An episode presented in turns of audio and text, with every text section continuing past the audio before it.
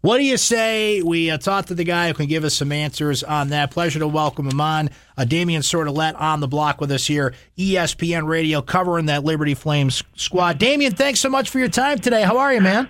Uh, doing well. I was actually listening to the radio to kind of figure out when uh, I was expecting a call, and then I heard the technical difficulties, and I was actually about ready to call in to try to help you guys well, out. I'm but, uh, glad we got you. Live radio, baby, flying without a net, but we squared it away just in time. We got you on the line, so I'm glad uh, we got you here, my friend. And as you could hear when you were listening, I got a lot of questions about Liberty. This is a, game with a lot of uh, intrigue to it. But it, what I was just talking about before you got on there, Damon, was my first question for you.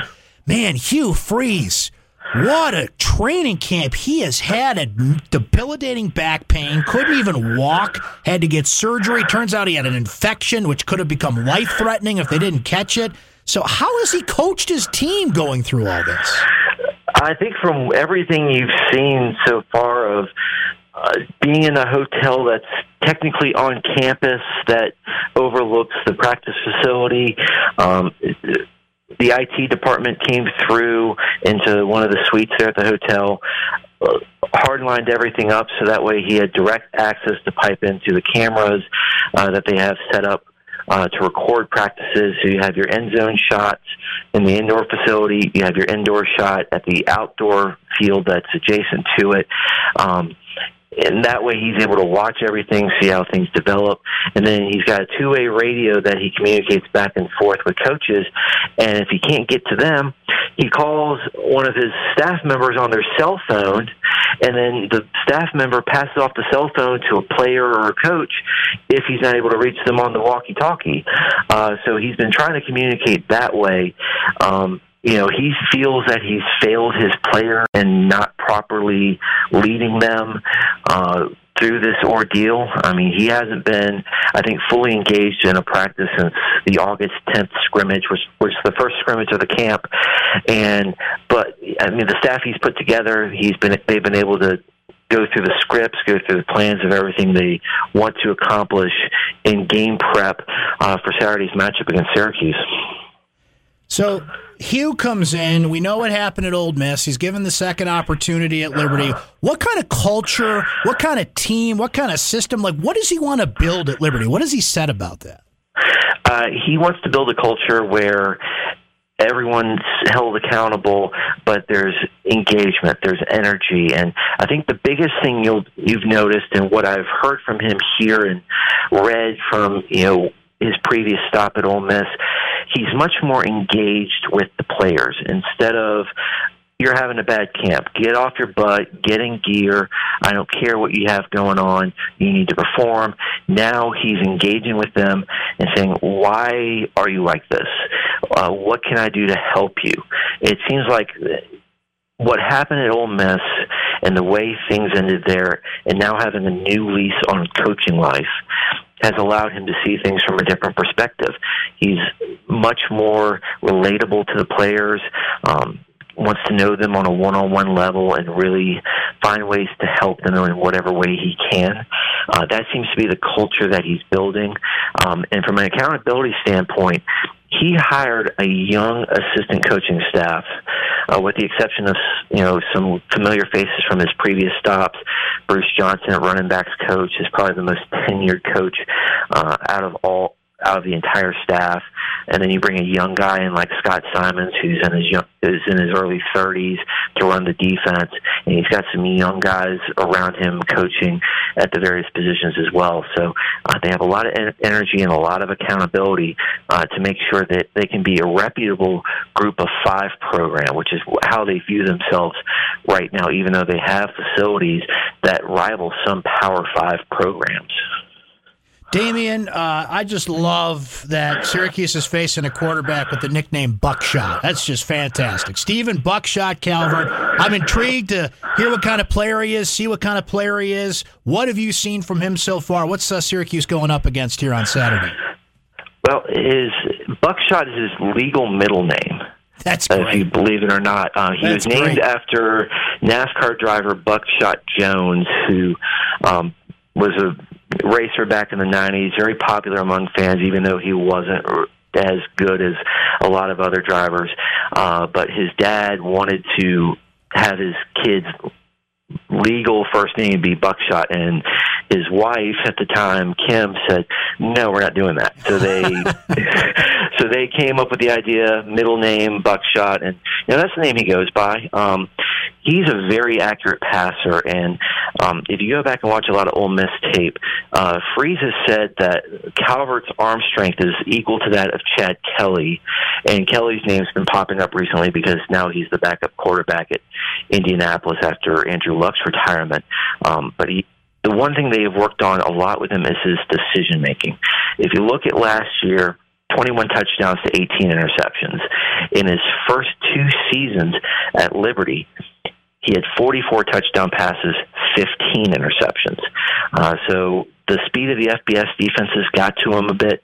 Um, a lot of times when he was reading a play, he didn't take into account, say, a weak side linebacker or you know a safety that was staying out of vision that could read something. Now he's getting a lot better at reading things pre and post snap. Um, he can throw it all over the field. That's what you're going to see. He's really good at throwing outside the numbers, especially when he's pushing the ball downfield. And you know, he's got a quick release as well, which is something that, you know, Liberty's going to need to utilize against Syracuse because when you have Robinson and Coleman coming off the edges, that clock in your head's going to speed up quite a bit because you know time is going to be at a premium to get the ball out quickly before you're going to have to escape the pocket uh, from one of those two guys chasing you down. So uh, Buckshot seems like a legit uh, player that Syracuse is going to have to worry about, especially with that arm strength you described. And he's got a really good receiver to throw to. Uh, Antonio Gandy Golden is getting NFL looks right now, and somebody that Syracuse is going to have to account for at all times. It seems. Yeah, uh, you can't teach six four two twenty and a guy who runs a four four five.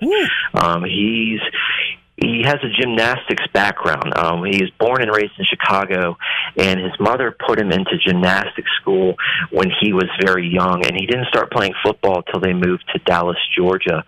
Um, and he really didn't catch on to football till his sophomore year of high school. Uh, so he's only been playing for six years, and um, he's got freakishly long arms. Uh, a lot of times, a 50-50 ball thrown up there.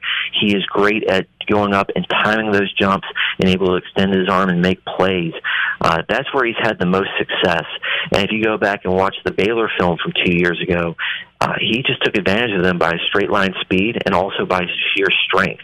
Um, that's something that Syracuse is going to have to take advantage of. Um, he's a guy who can win some battles against double teams. Um, the two games he played last year against Auburn and Virginia, you know, he was really taken out of it because both teams shaded a safety over to really help out with him. Uh, so I don't know what Syracuse's game plan is going to be, but if they do that, they're going to force guys like Kevin Shaw, another outside receiver, and some really good slot guys like DJ Stubbs, Damian King, Shedro Louis to try to be more active in the passing game because they're going to get more opportunities with Gandy Golden locked up pretty well on the outside. As we jump on the defensive side of the ball, uh, look, I, when you look at the numbers, it seemed like they struggled. Gave up 220 yards rushing per game, 116th in the country, 36 points per game. And you got a Syracuse offense coming in, as you've seen, Damien, that can sling it, that can score points. It's fast paced. So, uh, what what's the challenge going to be for this Liberty defense up against a Syracuse offense? It's going to be stopping the run. Uh, because when you got Moe Neal and Abdul Adams back there, both electric backs, it's going to be hard to stop them. Um, what Liberty has done, particularly in the offseason, was address the defensive line issue because that was the main problem last year. When you mentioned teams were averaging 220 yards rushing a game, when teams were able to run the ball and then you had to bring in Elijah Benton from strong safety, move him up, then all of a sudden you can go over the top and get some big plays, and that's what really hurt Liberty last year. Uh, they were able to bring in some really key defensive linemen, particularly from the JUCO route. Elijah James had uh, 16 sacks last year at junior college. He's in. He's slated to play defensive tackle. Then you bring in guys like Devontae Lloyd, William Green, both who can play both tackle and nose guard. And then you add two freshman ends in Braden Monday and Trayshawn Clark. Monday chose Liberty over offers from Ohio State, Michigan State, and Florida. Um, which goes back to his Christian background and how he felt more comfortable there at Liberty. And Clark last year had 16 sacks playing at Cape Coral High School in Florida. Uh, so defensive line, they've they've really addressed that issue. Uh, they're feeling that they can get pressure up front.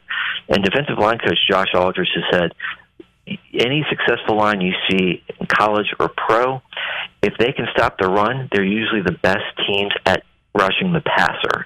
Uh, so that's where Liberty wants to get to. And if Liberty is able to have some success slowing down Syracuse's run game, that gives them a chance. And that's a big if. Uh, but that's their game plan going going into Saturday is stopping that run. Damian, final question for you here. What, what kind of environment is Syracuse coming into on Saturday night? Is it going to be sold out? Are people all in on Liberty football? Like, what's the sense of how the community and the fans are at, at Liberty with that team making the jump up to FBS? Yeah, they're expecting uh, to fill close to the entire 25,000 seat capacity, and they're really hoping that they have such an overflow that they can use the berm in the south end zone for overflow seating. Um, student interest is really high right now because it's Syracuse, uh, for that matter. But uh, there's a lot of interest now. Uh, Lynchburg used to be divided between Virginia, an hour north in Charlottesville, and Blacksburg, about an hour and a half to the southwest. Now, with Liberty being on a similar plane plane, not the full plane of the ACC, but a similar plane being an FBS and playing teams like Syracuse at home. That gives them more of an opportunity to come see quality teams play in Lynchburg. And there's they're expecting close to a sellout. Um, Saturday night, um, and it would probably shatter the record of 22,000 uh, fans that they had for a game against Montana when Montana was ranked in the top 10 of the FCS poll back in 2015. Uh, so there's definitely a lot of interest in Liberty football now, especially uh, with Hugh Freeze and the offense he's expected to bring to Lynchburg because most fans go to college football games to see points scored, not low scoring affairs. So they're hoping to see a lot of points Saturday night. Damian, appreciate your time. Certainly appreciate your patience through our technical issue and the delay and get you on there. Uh, keep up the great work. It's been really helpful in helping us learn all about uh, Liberty, and uh, we'll see you on Saturday. Absolutely. Appreciate you guys having me on. Thank you, sir. That's Damian Sordelett. You can read his work covering Liberty football, the News in Advance, newsadvance.com. Great resource this week to learn all about Liberty.